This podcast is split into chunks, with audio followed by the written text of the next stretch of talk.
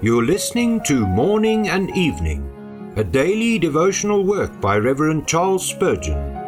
This reading is brought to you by the Spurgeon Study Bible, available in the original King James Version or the Christian Standard Bible at spurgeonstudybible.com. Good evening. Today is August the 14th.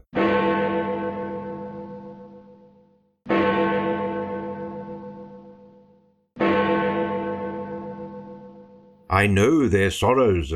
Exodus 3 verse 7. The child is cheered as he sings, This my father knows. And shall not we be comforted as we discern that our dear friend and tender soul husband knows all about us? 1. He is the physician, and if he knows all, there is no need that the patient should know. Hush, thou silly, fluttering heart, prying, peeping, and suspecting.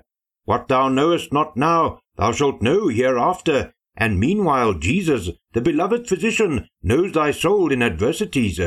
Why need the patient analyze all the medicine or estimate all the symptoms?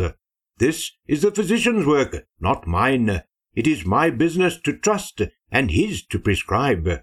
If he shall write his prescription in uncouth characters which I cannot read, I will not be uneasy on that account, but rely upon his unfailing skill to make all plain in the result, however mysterious in the working.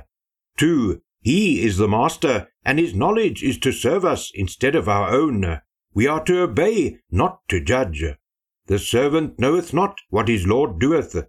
Shall the architect explain his plans to every hodman on the works? If he knows his own intent, is it not enough? The vessel on the wheel cannot guess to what pattern it shall be conformed, but if the potter understands his art, what matters the ignorance of the clay? My lord must not be cross-questioned any more by one so ignorant as I am. 3. He is the head. All understanding centres there. What judgment has the arm? What comprehension has the foot? All the power to know lies in the head.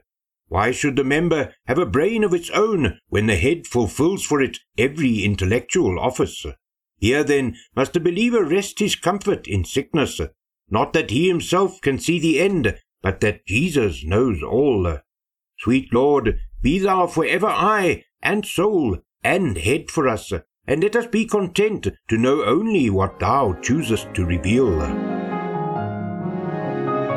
May the grace of the Lord Jesus Christ and the love of God, and the fellowship of the Holy Spirit be with you all as you rest this night.